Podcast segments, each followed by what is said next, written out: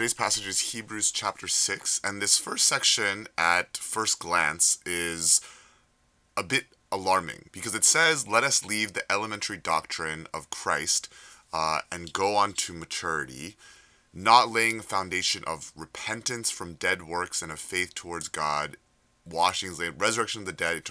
And you're like, wait a second is he saying that these things are not important? Is the author of Hebrews saying that these things are rudimentary? Um, and I think that that is not what he's saying. And for us, it's a sometimes a matter of words, right? When we say now something is elementary, you know, we often think of Sherlock Holmes kind of uh, turning his nose down at Watson. Um, but what we see here is what uh, the author of Hebrews is saying is no, these are the foundational things. Um, and so if you're chasing the same experiences and the same uh, feeling of revelation uh, at these foundational things, you're not going to get it. Uh, for it is impossible, verse 4, in the case of those who have once been enlightened, uh, verse 6, and then have fallen away to restore them again to repentance. You know, I think the way that Hebrews is talking is maybe for some of us that have grown up in church, when we first encountered Christ at a retreat, there was a certain experience of repentance that was there. And for many people, they continue their entire lives to try to chase that same experience, to try to chase that same feeling when I first understood the resurrection and eternal judgment. But what the author of Hebrews is saying is don't keep trying to go back to step one. Keep growing in tasting the heavenly gift, sharing the Holy Spirit, Holy Spirit, the goodness of the Word of God, um, and those things.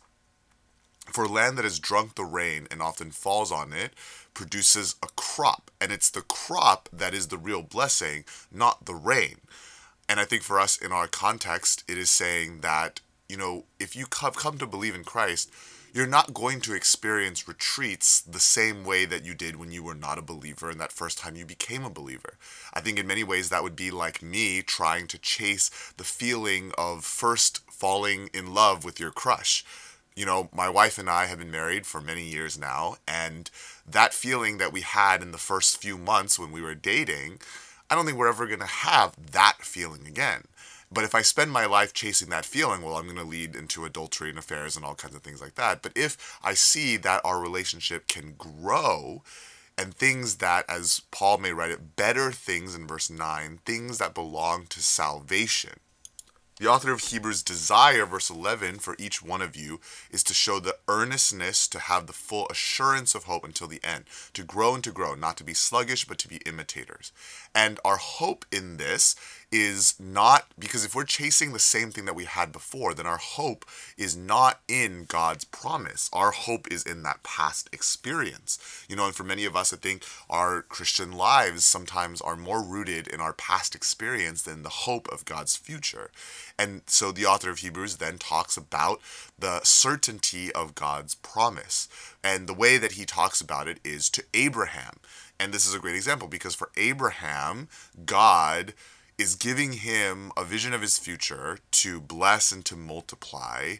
And his promise is based not on what Abraham is going to do, not on what Abraham has done, but his promise is, as verse 18 says, on two unchangeable things on himself and his promise that the same way Melchizedek is going to bless Abraham purely as a one way street, God is saying that his promise to us is also a one way street.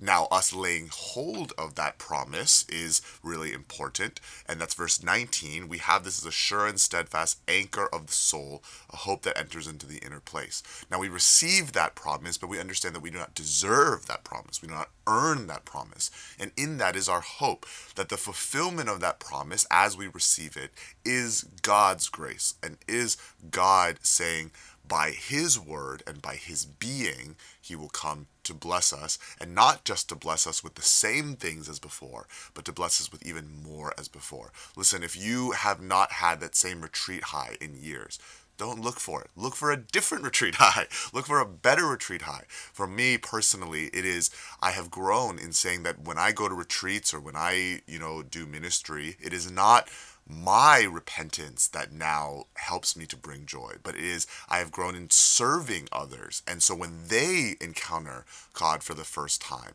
my joy is made even more complete. My joy is even more fulfilled. And it's not the same, but I do believe it is always better.